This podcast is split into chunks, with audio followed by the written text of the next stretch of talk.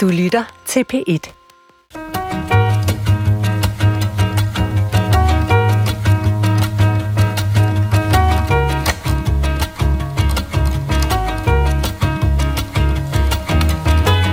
Ja, så lad os bare gå i gang. Ja. Åh, ville det være dejligt, hvis vi kunne holde rigsalamanreglerne bare en Ja, juleaften er en tid, hvor mange forsøger at holde juletraditioner i hævd, uanset om vi kan få hele den pukkelrykkede familie med på de traditioner eller ej. Og en voksende juletradition for mange er at rå-kigge julefilm, og sproget i de film bliver vi kloge på i dag. For du har stillet din langbølgeradio ind på den frekvens, hvor vi undersøger sprog nærmest stavelse for stavelse, og i så fald så er det skistavelserne, vi har under lupen i dag. Mine tre gæster er på forskellige måder nogen, der ved meget om julefilm og om sproget i dem. Min første gæst er hende, som vi hørte en lille replik fra i indledningen. Hun er encyklopæ encyklopædisk filmkondensør, men hun er nok bedre kendt øh, for sit virke som skuespiller og som filminstruktør, blandt andet bag den nyklassiske julefilm Den tid på året. Velkommen til dig, Paprika Sten. Tusind tak.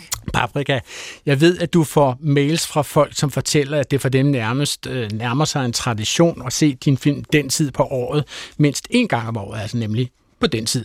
Fortæller de så også dig, øh, hvorfor de bliver ved med at vende tilbage til netop den film? Altså i mine DM's, ikke mails. Slide into DM. I mine DM's, der øh, skriver folk tit, jamen de skriver, fordi den er genkendelig, de synes, den er sjov, de synes, den er... Men nogle gange skriver de bare, jeg har set den fire gange, det er min yndlingsjulefilm, hvilket jeg selvfølgelig gør mig meget stolt. Okay.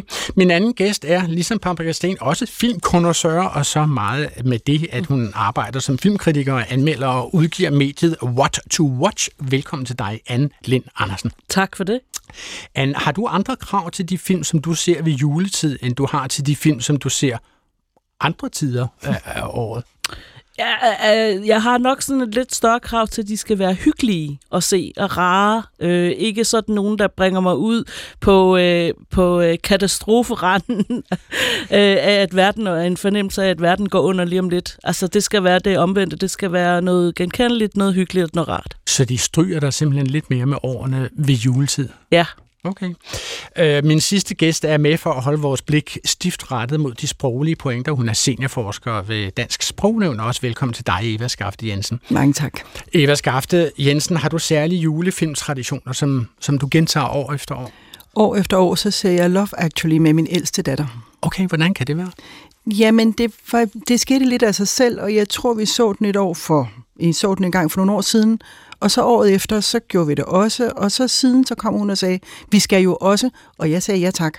Og så har vi gjort det siden, hun er for længst flyttet hjemmefra, men det er jo så en af de måder, jeg får hende hjem på. Ja, det, man, alle tricks gælder, kan man sige. Alle.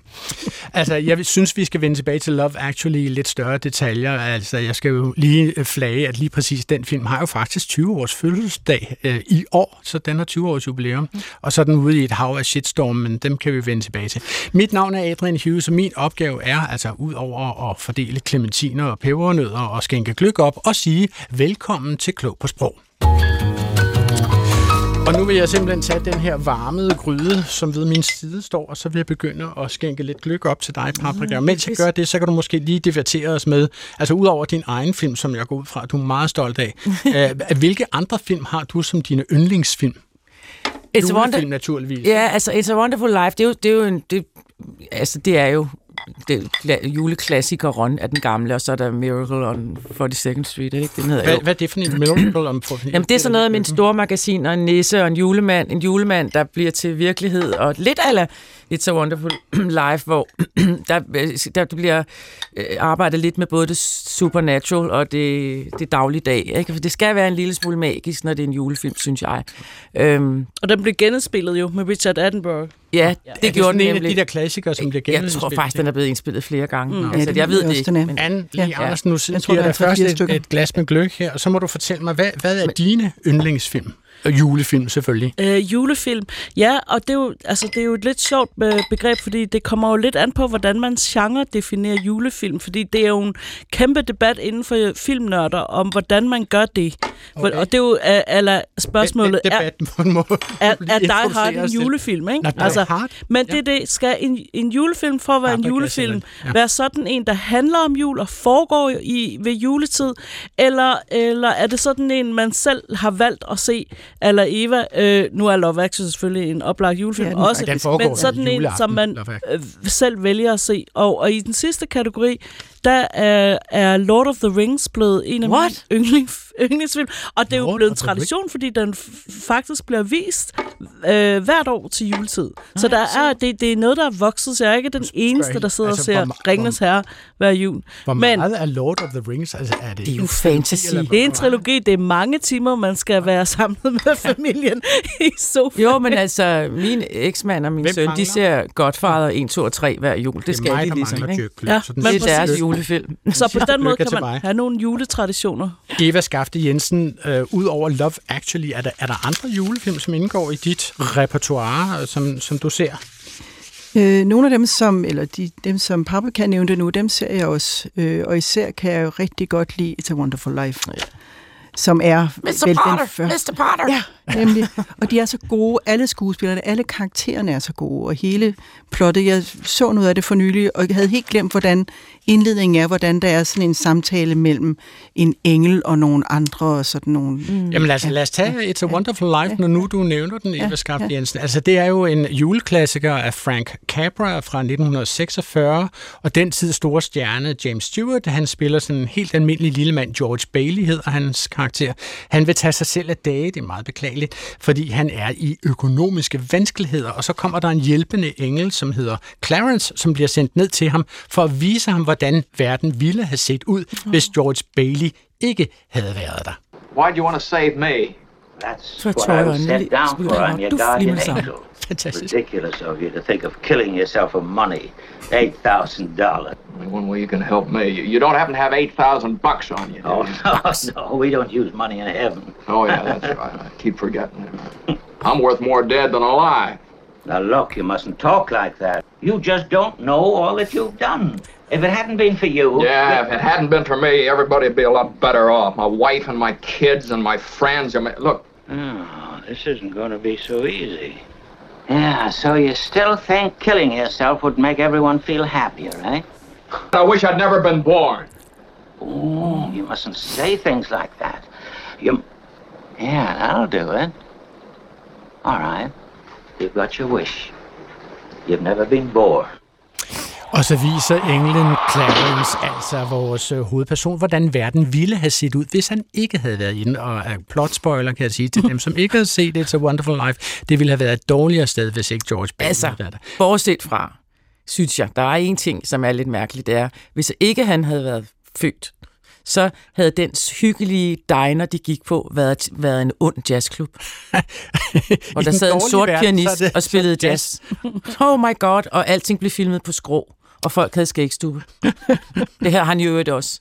Han har også skægstube. I den dårlige verden. det, var, det, var det, det var dog det værste, der kunne ske. Og du har en far, Niels Jørgen Sten, Ja. ja. som jo øh, var altså, kapelmester for big bands og så videre, så du kommer fra jazzhjem. Ja, ja, men det er ham, der har gjort mig opmærksom på. Det synes jeg er sjovt. Ja, Men jeg har aldrig tænkt på Paprika, det. når du Ja. hører det her klip, så får du et tårer Ja. i øjnene. Hvad er det, der sker for dig? Jeg, jeg ved det ikke. Altså, det er, det er barndom, det er min mor fra Amerika, det er, det er bare hele det der vellavede øh, Frank Capra. Altså, det hele er så... Og så modernistisk for sin tid, og altså, der, der, det, er bare, øh, det er bare meget rørende, synes jeg.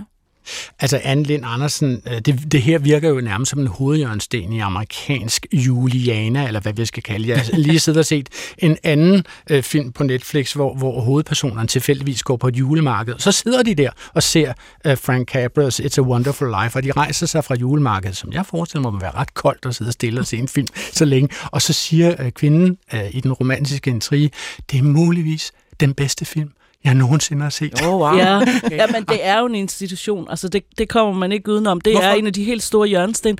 Jamen det er jo nogle af de budskaber, der er i filmen, som Paprika måske også sidder for en tårer over. Fordi man skal, altså det der kommer før den her scene, du lige har spillet, det er jo, at George Bailey, vi har jo set hans liv sådan i brudstykker. Nogle af de milepæle, der har været i hans liv, der ligesom har skabt ham. Og han har altid siden barn drømt om at komme ud i verden og opleve og komme på eventyr. Og han bliver hele tiden forhindret, så han han bliver boende hjemme i li- den lille by Bedford. Han kommer ikke engang ind og værve i militæret og kommer i krig, som alle taxachaufførerne i byen gør. Øh, han er simpelthen blevet, blevet sat fast der i Bedford, så det er mange drømme, der ligesom er blevet knust, og, og det er jo det, der gør ham så trist, og når han så kommer i økonomiske vanskeligheder, så tænker han, der er, så der er ikke anden udvej, end at verden faktisk ville være et bedre sted uden mig. Også min familie, inklusive min familie og alle mine børn. Og så er det jo selvfølgelig, at lige pludselig i filmens store øh, klimaks, at alle byens borgere går sammen, fordi de sætter pris på, hvem han er. Oh. Okay. Ja. Hvordan har du det med, med Paprika Stens film, den side på året? Ja, altså jeg, vidste, jeg sagde det jo her før, at jeg vidste, Paprika skulle være gæst. Så det er jo ikke for at sidde og, og sutte røv, som man siger på godt dansk, undskyld, i sådan et, et program. Ja, nok. Men det er faktisk, øh, jeg vil sige, jeg vil faktisk gå så vidt som til at sige, at det er den bedste danske julefilm, der er lavet. Nå, altså Paprika, Og- og- dog kun den danske. Ja, ja, det er også lidt, det er også lidt lidt ja. det er den danske. Ja, ja. Fanny Alexander kommer også. Men, men jeg, og jeg så, sådan, så tænkte jeg forleden dag, husker jeg den bedre, end den var i virkeligheden? Og så satte jeg mig ned og så den igen, mm. lige her forleden dag. Og jeg må bare holde fast på, at den er så velskrevet. Mm. Og den rammer ind i, altså når jeg siger dans, så er det også fordi, den rammer ind i mange ting, som er meget sådan oplagte i de danske julefamilier. Eva Skaft Jensen, kender du den den tid på året, Paprikas? Jeg kender til den, men jeg har ikke set den. ja, men Nå, jeg bliver jo nødt til at gå på kastet kant. ind. Nej, mandarinskrald derovre. Ja, Okay. beklager. Nej, hvem er du? Men kom med en lynintroduktion. Hvordan plejer, altså hvis du kun får, du ved, lad os sige 36 sekunder til at introducere den tid på året, hvad siger du så om den? Den handler om øh, den store familiesammenkomst øh, fra nær og fjern, som er den her en gang om året. Den handler om forventninger, om, om, om konkurrence, om hvem der har ret, om regler, og om at vi alle sammen elsker hinanden på trods, selvom at vi er nogle rædselsfulde mennesker, og de roller, vi får i de familier, vi har, er svært at komme ud af. Det synes jeg var 36 okay. sekunder. Du nailede den, vil jeg sige. Ikke? Det er jo så heldigt for os uh, her i radioen, at mange af dine karakterer, de præsenterer jo faktisk sig selv i begyndelsen af filmen i sådan en billedløs montage, uh, hvor vi lytter til Katrines telefonsvar. Det lyder sådan her. Hej, du har ringet til Katrine. Du kan indtale en besked eller sende mig en sms. Så er Hej vi i så gang. Hej Katrine, det er mor. Tænk på, hvordan vi gør med hensyn til julen. Øh, skal jeg regne med, at vi er hos jer, eller... Ja, ja, jeg kan forstå, at vi skal være hos jer i år, Katrin. Jeg er det rigtigt forstå. forstået? Altså, sådan forstår jeg det i hvert fald. Vi, vi kommer gerne, du. Mange tak. Og, og Piper spørger, hvad børn ønsker sig. Ja, ja og det var far. Ja, det var Det det. er Barbara. Øh, Jeg ringer bare lige med hensyn til julen. Vi har haft en lille snak herhjemme, og vi er faktisk blevet enige om, at det vil være rigtig fint med et maks på 50 kroner til gaver i år. Altså per gave, selvfølgelig. Per gave. Altså, det synes Per vi kunne være et godt øh, signal til børnene i en tid, hvor mennesker sulter og dør og lider rundt omkring i verden. Øh, kan du ikke lige sms mig et OK, Katrine? Og vi glæder os. Hej. Hej Katrine, det er Torben. Uh, kan du spørge Mads, om han har styr på vinen? For ellers så har jeg. Vi skal jo have noget ordentligt, for fanden. Ja, selvfølgelig. Jamen, jeg ved godt, at jeg egentlig ikke behøver at nævne det, men gør det alligevel. Jeg står selvfølgelig meget gerne for rødkålen igen i år. Åh, Ja, jeg kan jo sagtens tage risalamang med det der gode med, med naturris, ikke? Skal vi ikke sige, hvis jeg ikke hører fra jer, så regner jeg med det. det at det er mig, der tager rødkålen. Jeg spørger fra Piper, hvad tid det var i morgen. Hej, Katrine, Mads, Marie og Jens Peter. Vi er fremme med jer klokken halv to med venlig hilsen. Far, far, far, mor. Det er Barbara. Jeg tager med. Ja, altså Paprika Sten, jeg oh. har selv lige siddet og genset den her tid med min mand uh, Werner med enkeltvæg. Altså, vi har jo simpelthen klugledet os igennem den. Og lad os lige prøve at få ridset op. Altså, hvor mange familieissues og hvor mange traumer synes du selv, du har fået kilet ind i den her familiesammenkomst på landet? Jamen egentlig ikke mere, end der findes. altså, og jeg vil sige, nu er vi jo nogle stykker, der har været med til at skabe filmen. Hvis vi har samlet lidt fra alle, alle, alle, alle ting, der er med i filmen, er oplevet af en eller anden involveret. Jeg vil ikke sige, hvem er, der har været. Så det er sådan set selvoplevet ja, interiør, kan man more or sige. less. Og så er der nogle issues, man har. Jeg har noget med hunde. Øhm, Åh, oh, altså, Mark, Ja, undskyld. nu sagde du, nu sagde, det er jo simpelthen en yndlingsreplik. Jeg har været tæt på at klippe den ud af filmen og bringe den her, men det bliver alt sammen for langt. Men altså, øh, Paprikas figur kommer ind i køkkenet, hun hedder Katrine, og så kigger hun på sin far, som har en stor, øh, altså, Labrador. labrador, sort Labrador. liggende på gulvet. Nå, du har taget Kafka med. kan jeg se. Ikke? Underforstået, Kafka var aldrig inviteret. Var den i hvert fald ikke. Bare det, at den hedder Kafka også. Og, ind, og så rundt om juletræet og snus til alle julegaverne og slik på. Ja, jeg kan slet ikke have det. Og op jeg på køkkenbordet og spise af anden. Åh, ikke, godt, Altså, hunde er vanskelige i store forsamlinger. Men det er simpelthen, er det en af dine egne issues? Det må man sige, det er. Men det var nu ikke nødvendigvis til en juleaften. Det kan også være til en børnefødselsdag. Eller et eller andet sted, hvor man skal sidde indendørs med mange mennesker. Men, men du nævner, Anne Le Andersen, at der i den her film er en hel masse intriger, som folk genkender fra sig selv. Vil du sætte ord på nogle af dem? Øh, ja, altså bare moren, der ringer allerede om sommeren og hører mig om, hvad, hvad vi skal finde ud af med jul. Det havde vi Velkommen hjem fra ferie, hedder den første. Ja, det er rigtigt. ja, Altså, at altså, hun kører med de lange forlægter på, kan man Ja, sige. ja, det kan man roligt sige. Altså, og det er, men det er jo det der med en, altså stikpillerne, der kommer ud. Og, Og hvad er det de for nogle stikpiller? Jamen, altså... Øh, øh, for eksempel med børneopdragelse, der foregår der jo også en eller anden konkurrence mellem Katrines øh, søn, der har lidt svært ved at læse, og så øh, lillesøsteren øh, Sofie Gråbøls karakter, Ja. hendes søn, som er sådan lidt Læser hyper. perfekt. Ja. Øh, men læser perfekt. Ja. Og, øh, Den er så super uopdragende. Præcis. Jeg begyndte at spise risalemang længe før, at jeg spiser bare, siger. Og man tænker bare, løb hans hoved Ja, med men en der er jo så mange Lars Brygman, der er den her under- bedser, visser, kloge, øh, som i den sammenhæng kalder sig, forfatter. som kalder sig quiztorben. Ja. Ja. Paprikasten, det kan du umuligt vide det her. Jeg bruger jo simpelthen quiztorben, når jeg skal forklare folk, hvordan man laver en dårlig quiz. Den, den værst tænkelige quiz er den quiz, hvor kun quizmasteren kender svaret. Lige præcis, og hans kone.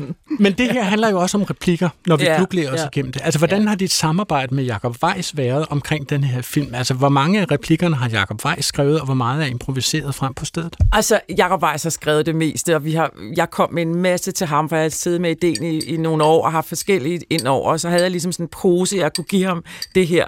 Men Jacob og mig, vi, vi, var, vi, vi er jo sådan i synk omkring den her film. Mm-hmm. Men han har jo skrevet rigtigt, altså, han har skrevet den. Men så har jeg taget mig den frihed, at indimellem, så er hans, så man skal jo lave så meget, men det er en ensemblefilm, ikke? så man skal nå så meget, ikke? men så, han kan for eksempel skrive quizscenen, for eksempel. Den, den starter med, at quiztorben Lars Brygman spørger, hvor, hvor mange kulturministre, nævn mig, nævn mig de tre kulturministre, der sad under Jens Otto Kraus to regeringsperioder. Altså, det, det er Tilbage i julespørgsmål. 60'erne og starten af 70'erne. Ja, præcis. Ikke? Ja, tak øhm, og så er der lidt diskussion om det, og så, så, så, så, så på tidspunkt bliver det sagt Niels Mathiasen eller et eller andet, så siger Nej, men hvor sætter din instruktion ja. af improvisationen så ind? den kommer så, når, når den ene siger Niels Mathiasen eller Julius Bumholdt, og så går man videre, og så siger jeg, prøv lige at høre, lad os, øh, eller moren siger, lad os, vi kan da bare google det, siger hun, ikke?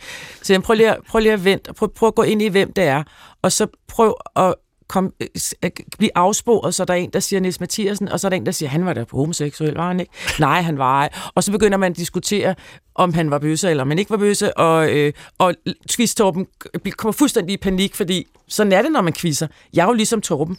Jeg kan slet ikke tåle, at der er nogen øh, afvielser fra quiz. Nej, man Så, så, må øh, holde reglerne. Der ja. er jo meget til fælles med Katrine, som Ja, også synes, der skal ja. være regler omkring risalamang, ja. for eksempel. Og så de skal ud, og ja, præcis. Og så udvikler den sig derfra, og så ender den på et tidspunkt, hvor de er meget, meget dygtige til at improvisere deres karakterer. Altså, der er jo en enkelt person til stede i den tid på året, altså filmen af samme navn, som strengt taget ikke altid opfører sig lige realistisk. Øhm, og det er øh, den fortabte, måske, måske, måske ikke afvendede narkomansøster Patricia har fået en ny kæreste, og øh, kærestens datter, Lea, som jo dermed bliver Patricias papdatter, hun sidder med ved bordet tilfældigvis, at at hun er alene ved bordet på det her tidspunkt. Så mormoren vil gerne præsentere sin nye papdatter. Øh, hun vil pr- præsentere hele familien for papdatteren. For pap, barnebarnet. For pap barnebarn, præcis. Men måske vi bare skulle fortælle jer lidt om, hvem vi er. Ja, ved du hvad, det er fandme en god idé. Lad os komme i gang. Hvem er vi? Nå, jamen, jeg kan da for eksempel begynde med mig selv. Ja, det kunne du for eksempel. Lea, har Patricia nogensinde fortalt dig om mig? Mm. Ja, og ved du så også, hvad jeg hedder? Mormor. Øh, mormor. Måske kan du også bare kalde mig Gunnar, det er nemmere. Og ham, det gamle fjols der, det er... Morfar. Det er Paul, ja. Og Paul og jeg, vi har øh, tre døtre. Og det er storsøster Katrine, som sidder der, og så kom Barbara, som er præst, som sidder der. Og så til sidst fik vi lille søster Patricia. Og så blev det skilt. Men de siger stadigvæk, at de er venner, selvom mormor synes morfar er et røvhul og hedder hans nye kone. Præcis, det er jo fra børn og fulde folk, at man skal få sandhed. Paprika Sten, hvilken rolle spiller Lea i din julefortælling her? Jeg tror, hun spiller julen. Okay, hun er Ikke? selv Altså, hun er julen. julen, hun er forventningen, hun er håbet, hun er kærligheden, hun er englen. Hun er hende, der til sidst, altså uden at afsløre noget, det er fordi, det er en krimi, men på en eller anden måde heler familien, heler hendes øh, energi. Så hun er Øh, Jesus i forklædning? Eller? Ja, eller ja. Hvis- Hvad er julen for dig? Altså, hvis det er Jesus, så er det Jesus, ikke? Altså, det kan også være, at der bare er en engel, der hedder jul. Øh, men øh, ja. Okay, det kan være, at vi vender tilbage til den tid på året lidt senere. Men det... Fordi du nævner jo altså Love Actually, uh, Eva Skafte Jensen, at du ser den sammen Ja, med, din det gør datter. jeg. Ikke? Og, og øh, der er jo det med den film. Altså, kan du forklare mig, hvorfor vender I tilbage til den gang på gang på gang på gang på gang? Jeg tror, det er simpelthen er, fordi vi gør det. Øh, altså selve det, at vi, at vi at der er opstået en tradition om det, det er sådan noget, som vi holder fast i. Det kunne også være sket med noget andet. Øh, det kunne også være sket med en anden film, men, Okay. øh, men nu er det så blevet den. Og der er nogle bestemte ting, som vi sætter stor pris på, og der er nogle ting, som vi er enige om er lidt irriterende. Og der, Okay, og der, hvad- der er sådan en hyggelig samtale undervejs i hele filmen. Hvad sætter I særlig pris på? Og den historie, der handler om det midalderne ægtepar, hvor manden måske får sig lidt ved siden af, og konen bliver så frygtelig, frygtelig, frygtelig ked af det. Der sidder kan vi altså og græder lidt. Nu kan Ja. man jo sige, at, at Love Actually er en meget vanskelig film at handlingsreferere, fordi Ja. det er jo en 6 til Ja. 8, 9 Ja, det er forskellige historier, som fletter sig ind og ud mellem hinanden, Lige ja. præcis, ikke?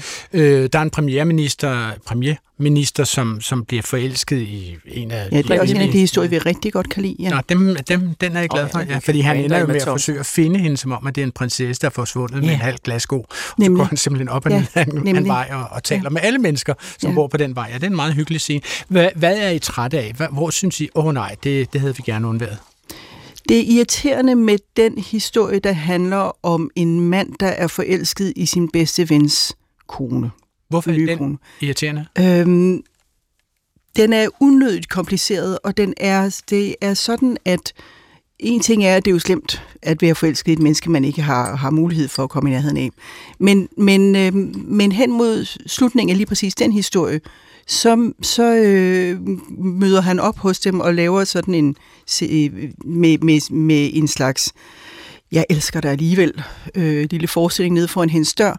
Altså forestillingen, det er jo en ikon, ikonisk scene, var hvor han står med, står Ja, med nogle skilte, hvor han, han skifter skiltene en af gangen, så man simpelthen læser Ja, dem som jeg kan nok ikke referere en den han fordi siger til jeg synes, er han erklærer hende Ja. sin Ja. udødelige kærlighed. Ja, og så altså løber hun sin... efter ham, og det skulle hun da bare lade være med. Altså, hun har det fint og godt med sin mand, og øh, det var lidt et uheld. blev mand. også- Ja, Altså, Anne altså, det er jo fordi, vi ikke har mødt ham ordentligt. Ja. Lad mig lige tage den med dig, Anne. Altså, ja. den her film har jeg jo set, uh, Anne-Sophia Hermansen har kritiseret den for Berlingske i et kommentatorspor der, og uh, Annette Haik har også været ude at sige, der er altså nogle ret creepy detaljer i den her film. For eksempel den intrige, du taler om, Eva Skafte Jensen, det er jo en mand, som næsten stalker Ja. sin bedste vens nygifte hustru. Altså, Netop. en ven Altså, han har taget optagelser af hende Al- til alle- bryllup. Men der alle ligger jo en lærer under, under den øh, storyline. Ja. Der, der, den, der ligger jo en lærer, som faktisk egentlig er ret anti-jul, men som handler om, øh, og så måske alligevel ikke, den, den handler jo om, at vi kan ikke alle sammen få det, vi gerne vil have. Mhm. Og han, han er jo forelsket i sin bedste vens øh, kone, øh, og det, det, det kan bare ikke lade sig gøre. Han får hende jo ikke, Mm. og det må han acceptere. Så der er jo en lærer der. Så du Øh, synes, der er et julebudskab der? Ja, og så, må, og så accepterer han det, så finder han jo, øh, altså, det er sådan, jeg tolker det, at øh, han finder jo en form for fred med det. Okay. Og, og, øh, og, øh, og ser lige præcis i det større perspektiv, der skal han trække sig tilbage.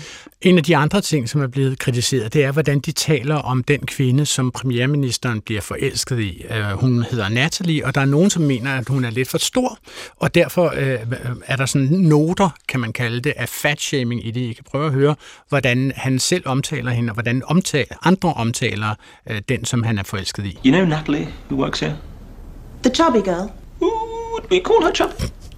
I think there's a pretty sizable ass there, yes, sir. Huge thighs. Yeah. Or whatever. Um,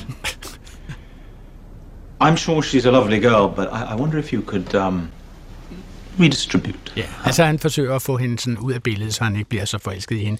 Altså, er, er det okay at have sådan en replik i en film, hvor man siger, oh, the chubby girl?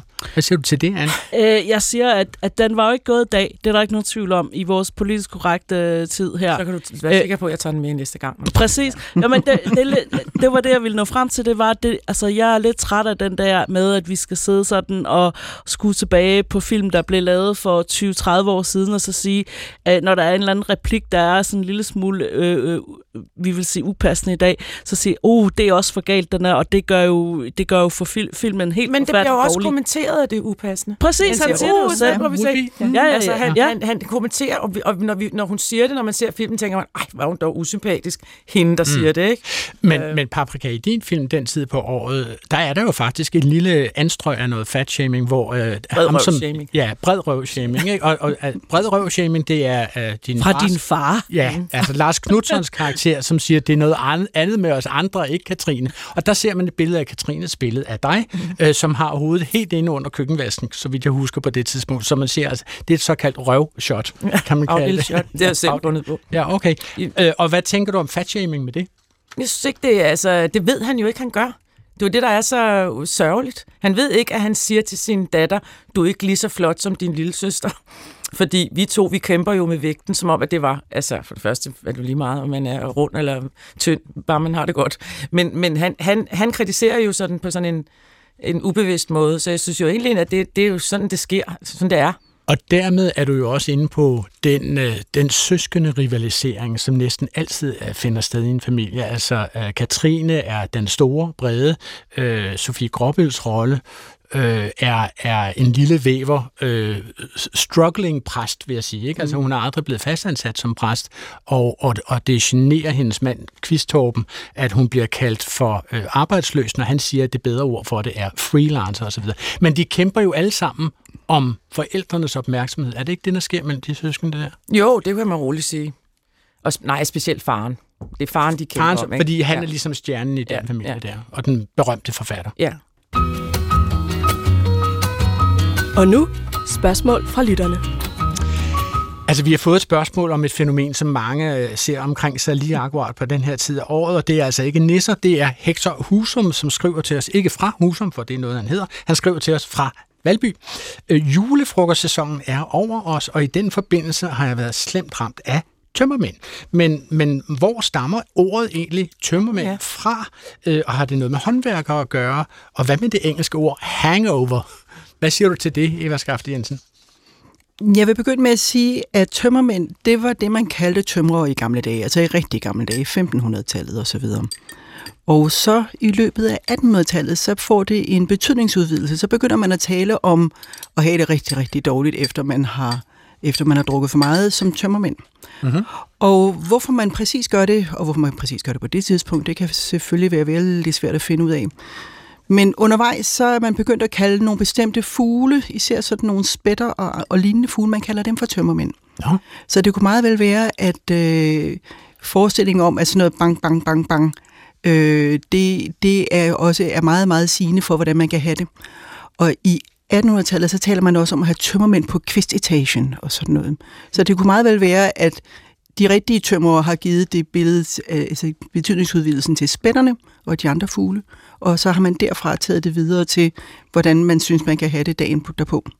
Og så stiller han jo også spørgsmålet, Hector Husum her, øh, om det engelske ord hangover. Ja. Har du også haft Jamen, til det, kigge det er et helt andet billede. Nå. Og øh, det har sådan set overhovedet ikke noget at gøre med nogen som helst håndværkere. Det er simpelthen ret bogstaveligt noget, der, der hænger, hænger ved.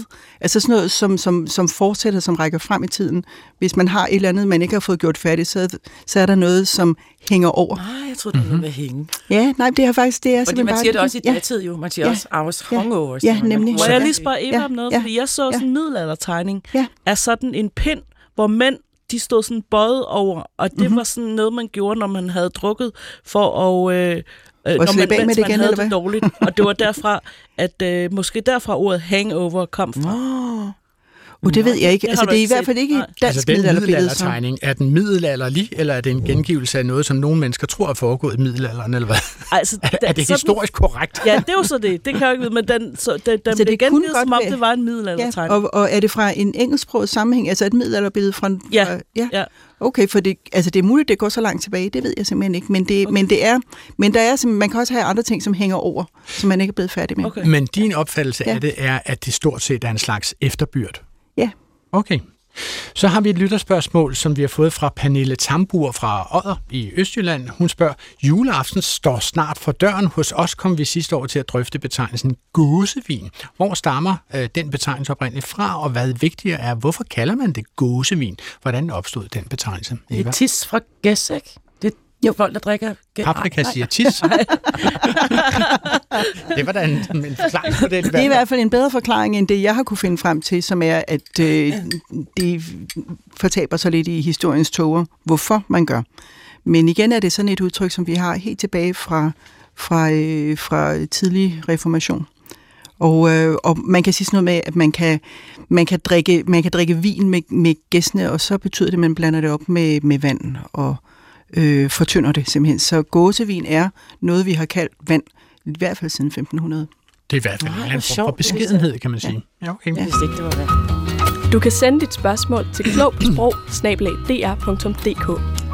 Du lytter til Klog på Sprog, hvor vi i dag kigger på sproget i årets rigtig mange julefilm, og jeg besøger Paprika Sten, som er skuespiller og filminstruktør. For eksempel er nyklassikeren inden for julefilm Den tid på året, så er jeg også besøg af Anne Lind Andersen, filmkritiker, anmelder, ejer af mediet What to Watch, og er Eva Skafte Jensen, seniorforsker ved Dansk Sprognævn. Jeg kunne godt tænke mig at tage en runde med jer, hvor vi taler lidt om klichéer i julefilm, og jeg har øh, som forberedelse, man forbereder sig jo øh, til denne øh, film, har jeg siddet og set en tilfældig øh, film på Netflix. Netflix har simpelthen luret mig. De ved, at jeg klikker på en hvilken som helst film, hvor der er et stort billede af en nøgen overkrop i Nå. kigefilm. Ja, det har, der, er- der er åbenbart en track history der. Ikke? Og den her net, uh, Netflix-film, den hedder A Perfect Pairing. Jeg skal lige høre, har I set den? A Perfect Pairing? Ikke nej, Nej. Nej, Ingen? nej, nej. Det er jeg rigtig glad for, fordi så vil jeg simpelthen quizze med jer om den. Altså, vi møder hovedpersonen Lola, som er hjemme hos sin far og dennes venner. Vi får eksponeret hendes skilsmisse, som åbenbart er foregået øh, for to år siden. Hun har sår på sjælen, kan jeg afsløre for jer. Om et øjeblik, så vil jeg bede om jeres bud på, hvordan dialogen, som jeg nu spiller, hvordan den fortsætter. Først og fremmest så lyder det sådan her. How long since their divorce, Lola? Um, two years. Why? Grandkids don't make themselves. Oh, Dad, really? Tyler let a damn good thing go. Det er eksmanden Time to move on like he did. Tyler didn't turn out to be the person that I thought he was, okay? Nej. Not every man is a liar. You always see the best in people. Don't stop now. Så nu ved vi altså, at Lola blev skilt der for de der to år siden, og at hendes, hendes eksmand Tyler var et skarn, som ikke burde have dumpet Lola, og hun plejede altid at se det bedste i andre mennesker, siger hendes far, og hun må ikke holde op med det nu. Og hvilket råd giver hendes far så Lola? Papa Christine, vil du komme med et bud? Hvad siger faderen i forlængelse af det, jeg lige har spillet i radioen? I think everything will come to you, darling. Um, it's just about, you know, finding the right time and the right place. And the right guy? And then you'll find the right guy. The right guy, okay. Hvad siger du, Eva Skaft Jensen? Mm. Have you met my friend Chuck? sure. My little friend Chuck, sådan noget You andet. have my little friend Chuck. det er en bugtalerdukke, jeg har ja, netop, ja. My friend Chuck. Have you met? Og hvad siger du, Anne Anders? So remember to keep your heart open and your mind open and your eyes, because he might be he might be closer than you think. Åh, oh, det tror jeg, du er har ret i. Åh, oh, den er god. Altså, Anne, det synes jeg er noget nær, jeg tror nær, noget nær, du har vundet. Altså, det er ikke nøjagtigt, hvad han siger, men I skal lige høre, hvordan det lyder. Don't stop now. Your heart got broken, you press pause on your love life. It's time to press play. You got to learn to trust again. You got to learn to Oh trust my again. God. Altså, Paprika Sten, Oh øh, jeg, jeg, jeg tænker over den her replik, og jeg tænker, den lyder lidt som det, man har skrevet i sit treatment. Altså, når man pitcher en film og siger, øh, hun er såret, hun skal lære at komme ud af sin sårethed, Ja. hun skal stole på andre mennesker igen, og det er den rejse, hun skal være på i løbet af filmen. Det skriver man på en lille gul post-it-seddel. Øh, hvordan er den regibemærkning nået igennem til en replik i filmen?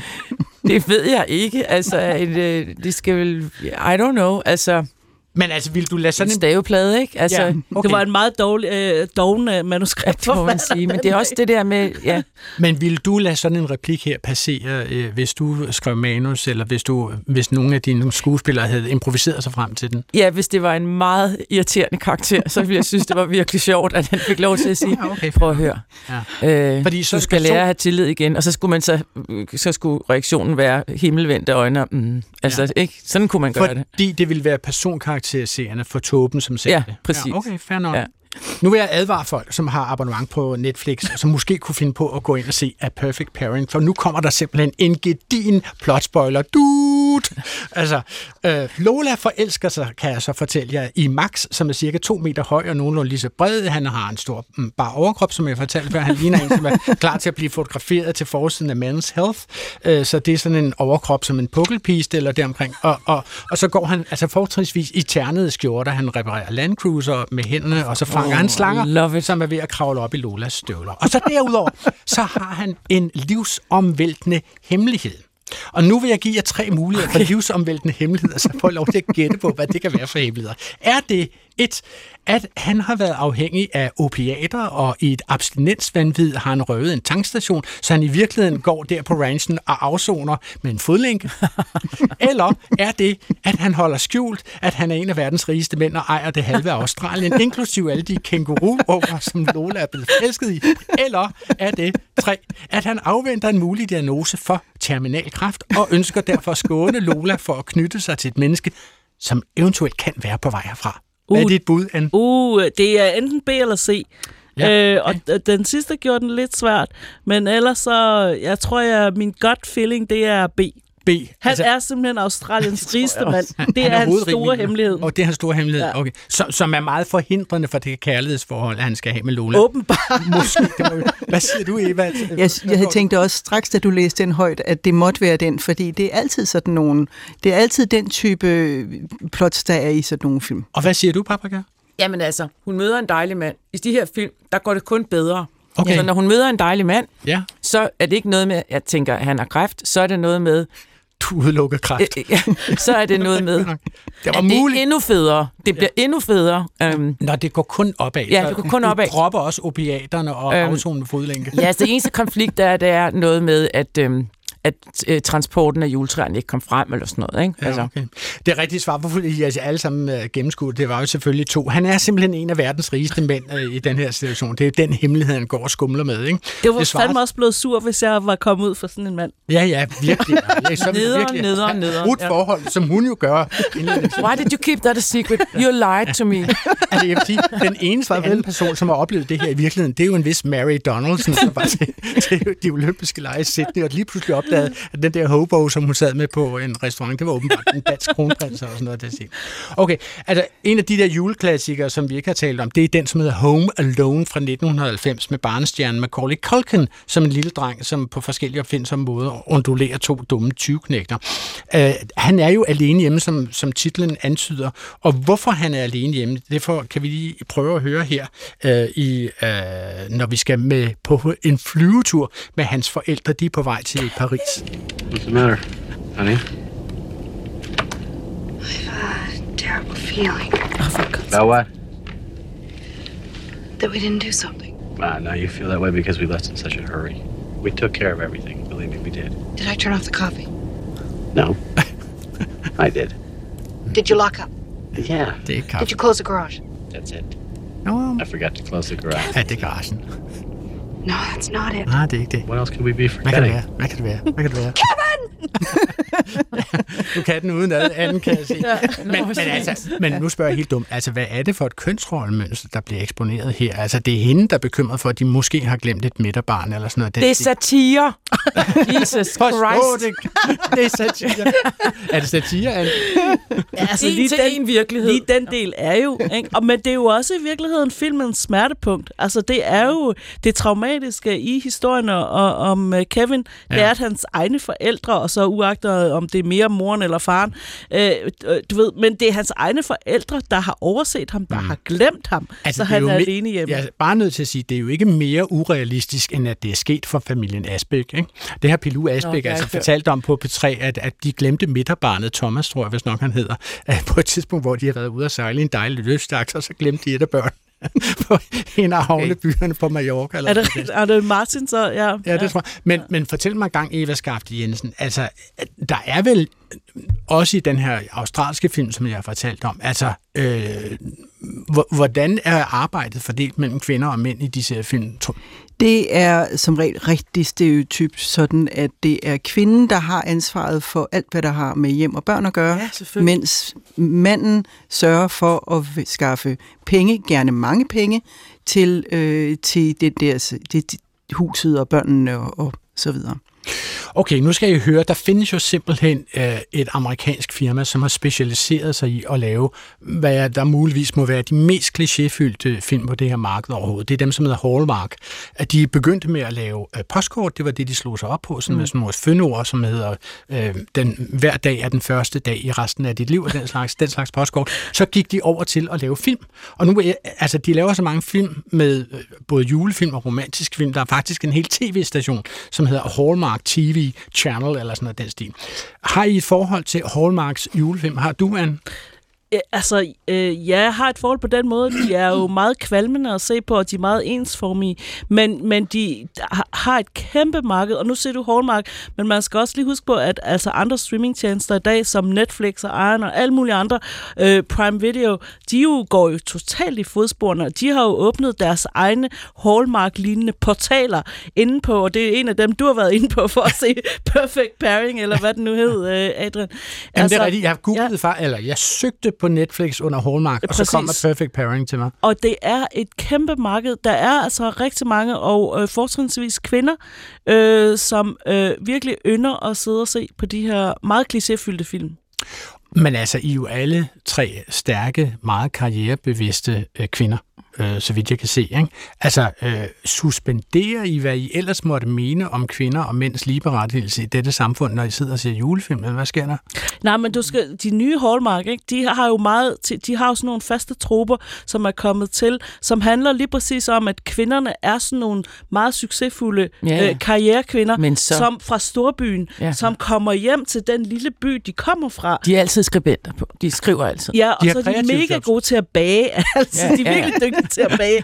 ja. øh, og så møder de øh, deres, øh, typisk deres øh, first love, ikke? deres ja. øh, ungdomskærlighed, som øh, så lige pludselig er blevet til lige præcis en honk af en fyr, der tager sig godt ud uden ter, øh, ternet skovmandskjort. På. Ja. på. Ja, okay. Og så er der også to andre ting. Ja, Der er hvad? altid en sort øh, skuespiller med, og Okay. det er vennen til en af dem, for der skal være en repræsentation, ikke? og det er, det er aldrig hovedpersonen. Nu er det nok begyndt at blive lidt anderledes, men før i tiden. Ikke? Er Og det kommet? Der er rigtig meget Ja, nu. repræsentation Men og det var mange der ikke. nye konstellationer. Det var der ikke i gamle dage. Det, jo en, det var jo en vits, altså, at det var sådan. Og så Ja. den sidste ting er, at den, hendes nuværende forlovede kommer altid ned til byen for at hente hende, og han har altid jakkesæt på og, og kontormappe, og er, kom så, vi har travlt, vi skal tilbage. Så vi har ikke knude. tid til at være her.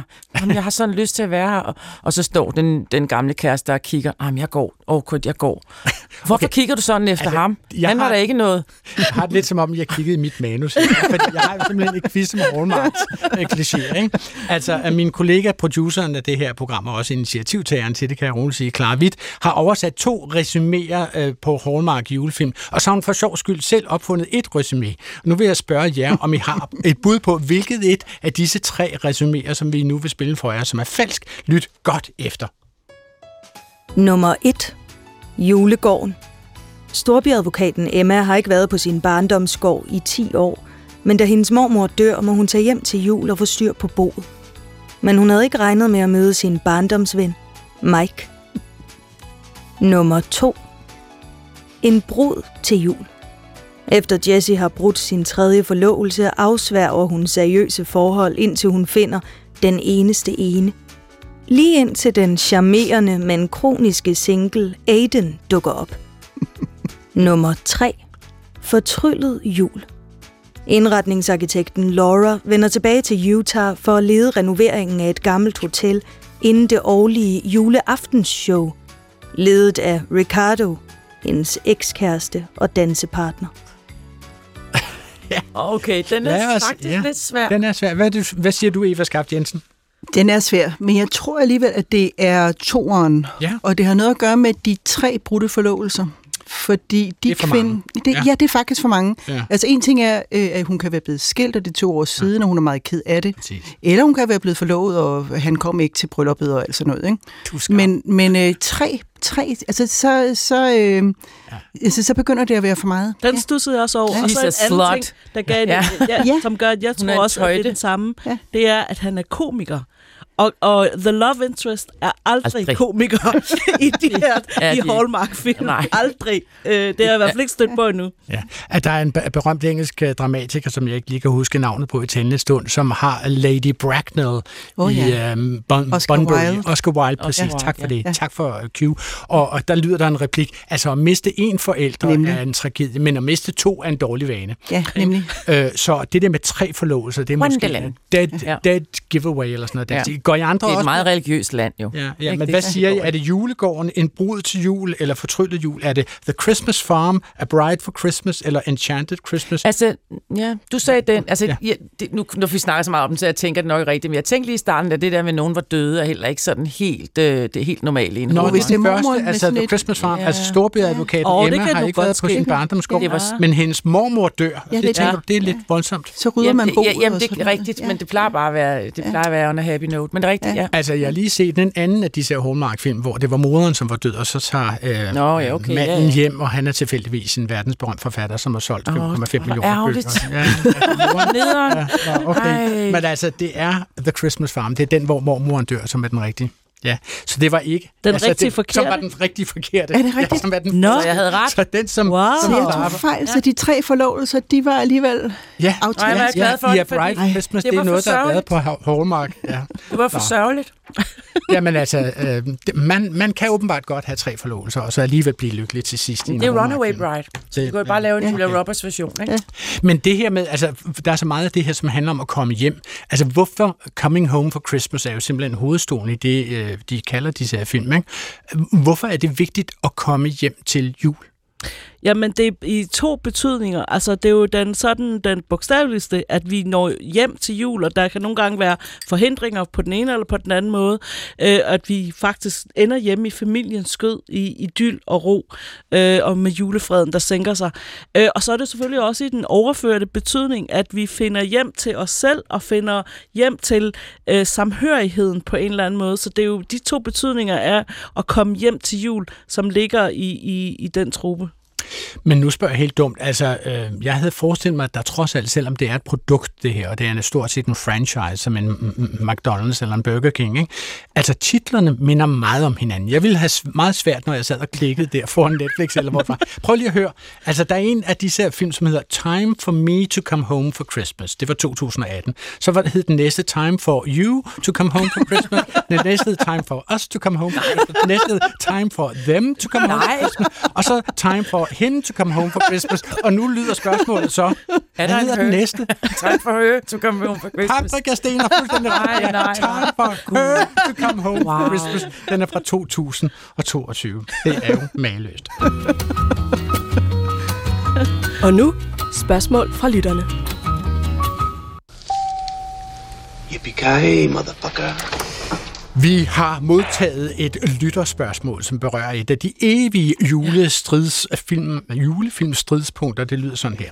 Her i juletiden så er der ofte diskussion om, hvorvidt Die Hard-filmen er julefilm eller ej. Så vidt jeg kan se, så er, har Die Hard lige så meget med jul at gøre, som romantiske film har det, øh, som bare tilfældigvis øh, foregår i julen. Kan I ikke afgøre den fejde en gang for alle? Er Die Hard-filmene julefilm, og hvad så med kærlighedsfilmene? Det skriver Asker til os fra Vallensbæk. Og der findes faktisk en specialist i det her spørgsmål, som rejser land og rige rundt og fortæller om det. Så sent som i tirsdag, så holdt han oplæg om Die Hard, Die Hard, Jihad, om Die Hard-filmene i Cinemax i København. Han er redaktør på movie.dk og kan med i film og videns- medievidenskab. Velkommen på telefonen, Johan Albrechtsen. Nå, det er Tusind Johan. tak. Ja. Hej, Johan. Hej. Hej. Jeg kender Johan, eller hvad? Hej, Anne. Hej, hej. Hej, hej, Johan, der ved mest af film i hele Danmark. Anne Lind Andersen øh, vinker også til dig, Johan. uh, Johan, nu har jeg jo inviteret dig klog på sprog, ikke også? Er der, er der, et sprogligt, uh, er der noget sprogligt at bemærke om de her Die Hard-film? Øh, det er der altså. Nu, nu, nu er det faktisk lidt en sjov lille krølle i forhold til nu, det indledende klip, du spillede, var jo med hans øh, fantastiske one-liners, Bruce Willis' one-liner, Yippee-ki-yay, motherfucker. Ja. Og der fandt jeg bare, bare enormt interessant. Jeg lavede en lille smule research op til det her oplæg her forleden, og fandt ud af, hvor forskelligt den sætning er blevet oversat i danske undertekster i årenes løb. altså, hvis du så Die Hard i biografen 1988, så stod der, juhu, røvbanan. Ved du hvad, det lyder simpelthen som en Kim Schumacher-oversættelse. altså, det gætter jeg bare på. Ja, det var så ikke Kim Schumacher, det var Ib Lindberg, der oversat den. To år senere okay. på VHS blev det til Farvel og tak, bror lort. Farvel og tak, bror lort. Den er nu meget god. Lort og røvpedag, det er nogle fantastiske udtryk, og så blev det til Randers skid svag pisser. Og først i 2007 havde øh, de danske undertekster så stor tiltro til danskernes øh, greb om det engelske sprog, at det også bare blev til yippie ki motherfucker i underteksterne. Så, i så nu 80'erne oversætter man den faktisk ikke, man tager bare den engelske? Det er jo Nu tager du bare den engelske direkte, så sprogligt så er det blevet, øh, ja, der er vi blevet, der er vi blevet bedre. Ja. Altså, men ved du overhovedet, hvad yippie betyder? Altså, hvor i alverden kommer det fra? Ja, det er, jo sådan, det er jo sådan en gammel reference til sådan uh, fordomstids store, fede westernfilm. Uh, netop de her one-liners, som uh, cowboyerne fyrede af og gik igen i de film. Og han blev jo netop optaget som en cowboy. Okay. Altså Bruce Willis' karakter, John Altså, McClane. pa- Paprika sidder her i studiet og vinker med hvad? En Lasso. En lasso, det er en lasso. Yippee-ki-yay! Og så man råber til hinanden, som får, når man... Ja. Is this a thing? Er det her sådan noget, som cowboyder siger til deres køer? Eller? Altså lige så meget, som man siger... øh, jeg ved det ikke. Motherfucker, Altså, altså, altså, har ki-yay, kender jeg godt. Ja, okay. Det, det er en eller anden form for glædesudbrud, eller mm, vi har det godt, vi galopperer ud over præ, øh, prædende stepperne, vi kigger op på The Rocky Tag Mountains. al energi ud af det. Ja, så er det sådan. Vi har det godt. Det har været sagt. Det er sådan, nej, det er sådan, du skal sige, juhu, røvbanan. Der, der, er ikke, der er ikke meget entusiasme. Jeg vil helt klart foretrække at sige det på dansk. Det må altid. Men Johan Albrechtsen, forklar mig nu, er Die Hard en julefilm? Ja, selvfølgelig er det det. Prøv at høre, det handler om en masse mennesker, der tvinges til at være sammen en enkelt aften og skal mm-hmm. døje med en masse skrål og stress. Og en del af dem håber på, at de mindste får nogle penge, når aftenen er slut, men i stedet for, så er der nogen, der ender med at få en trist, kedelig undertrøje, og får lyst til at springe ud fra taget for at slippe væk fra stedet. Så i mine ører, så kunne det jo ikke blive meget mere julet. Øh, ej, undskyld, der, der blev jeg lidt, lidt en julegrinch. Jeg er ikke sådan helt vanvittigt pjattet med julen, men jeg er meget pjattet på Die Hard. Øhm, men jeg, jeg, men ja, det er sjovt, fordi det er netop en vindende diskussion, der vender tilbage år efter år. Jeg synes ikke selv, det er sådan vanvittigt interessant at diskutere, om det er en julefilm. Jeg tænker, det er mere interessant, hvorfor vi har den her diskussion om, og hvad taler for, og hvem øh, taler for. Så, så hvad, hvad er det, der taler imod, at det skulle være en julefilm, når nu den foregår juleaften? Jamen altså, det, der kan du jo spørge Bruce Willis selv, som jo siger, at prøv at høre, det er ikke en julefilm, det er en fucking Bruce Willis-film. Og i øvrigt, uh, Bruce Willis' dejlige tyske mor, Marlene Willis, uh, har jo også været ude at sige, prøv at høre, det er ikke en julefilm, og som vi ved, mor har jo altid ret. Men Hvad som i hun verden kunne, kan hun ved om, hvad ved hun om det? Altså, hun er vel ikke med på hans rider eller sådan noget. Der. Jeg tænker, at Bruce Willis' mor har vel lige så meget sådan, hvad skal man sige, tyngde i forhold til øh, det her emne, til at kunne svare på det som alle os andre. Der er jo ikke rigtig nogen sådan reel øh, facitliste, men som hun siger, så er det jo det her med, at filmen blev jo slet ikke promoveret som en julefilm, og den udkom om sommeren, der er ikke nogen læsere, der er ikke nogen julefolk med.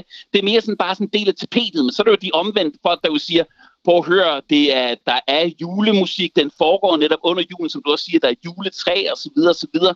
Øh, meget frem og tilbage. Men igen, hvor, det, hvorfor er det det overhovedet? Men, ja. men Johan Albrechtsen, det kan man da godt undre sig over. Hvorfor i alverden markedsfører man en film om sommeren, hvor, hvor alle billederne handler om juletræer, og der er julemusik med i det, og det er lige før, der også er pulversne på?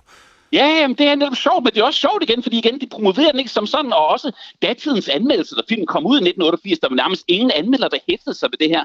Men der er jo sådan et lidt sjovt ord, som jeg håber, jeg lige kan nå at tale om, det der hedder en MacGuffin. Ja. Det er jo sådan et, et, et, et udtryk, vi bruger sådan i film, sådan et plot-element, der sætter plottet i gang, men så derudover ikke sådan rigtig har vanvittigt at gøre med sådan kernedelen af plottet, ikke så meget for karaktererne. Sådan i Mission Impossible film, der kan der fx være sådan en virus, der bliver sluppet løs, men du sådan møder ikke den her virus, du ser den ikke rigtig i aktion. Det er bare noget, der, bliver, der sætter skub i handlingen. Det er jo sådan et udtryk, som Alfred Hitchcock var rigtig glad for at bruge. Der er en eller anden bombe, der er en eller anden øh, øh vigtig event, der sætter plottet i gang, men det år, så refererer vi ikke så meget til det. Og på den måde så er julen jo også lidt en MacGuffin. Det er jo det, der tvinger McLean til at komme op i det her højhus. Han skal op til den her julefest. Det er det, der gør, at han virkelig skal sådan konfrontere sin hustru og sådan der deres skræntende ægteskab, fordi nu er det jo op til familiens højtid osv. Så, så, det, så det er sådan en ting, der, sådan, der sådan er meget godt til at forklare, hvorfor er vi i den her situation, hvorfor er der alle de her mennesker i det her højhus. Men derudover så er der jo ikke sådan, ja, hvad skal man sige, de klassiske julemænd, sådan folk, der jo netop har juletøj på, eller juleklæder, eller vi er, vi er også i Los Angeles, ikke? Også det er sådan den mindst juleby i verden. Så... Vi har jo ikke set en døj sne i 40 år, eller sådan noget. Så Johan, altså bare for at være helt sikker, øh, du synes simpelthen ikke, at det er en julefilm. Det er bare en ja. Bruce Willis-film.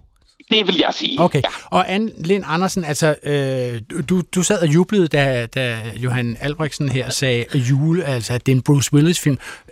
Giver du Johan ret? Ja, altså jeg, jeg var faktisk overrasket over, at han var det synspunkt. Øh, jamen, det er igen tilbage til definitionen af julefilm. Ikke? Altså, er det film, der handler om at foregå julen, eller er det øh, øh, jul, eller film, der ligesom bare har tilsnedet sig til at blive en del af vores juletradition? Og der hø- synes jeg jo helt klart, at Die Hard hører til i den sidste ende, så reelt er det jo ikke en julefilm, øh, øh, hvis jeg skal være meget firkantet. Og nu får jeg nok halvdelen af den globale filmnørdverden på, på, på nakken efter det, fordi det er virkelig noget, der deler vandene. Øh, men, men det er det ikke. Det er en Bruce Willis-film. Det er en actionfilm. Hvis vi skal begynde at tage alle de film, der bare har et element af jul, og definere dem som julefilm, så bliver listen meget lang. Okay.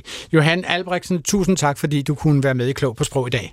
Tusind tak for invitationen, og fortsat god jul alle sammen. Tak skal du have. Hej.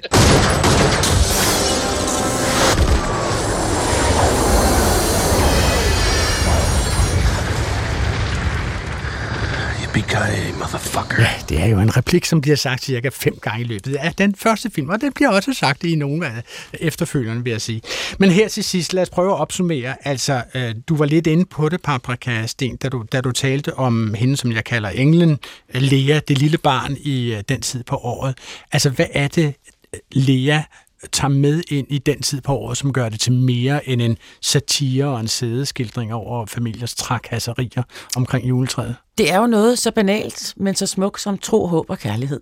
Det er simpelthen tro, håb og kærlighed? Ja. Det er ganske enkelt, det er juleevangeliet stort set. Ja.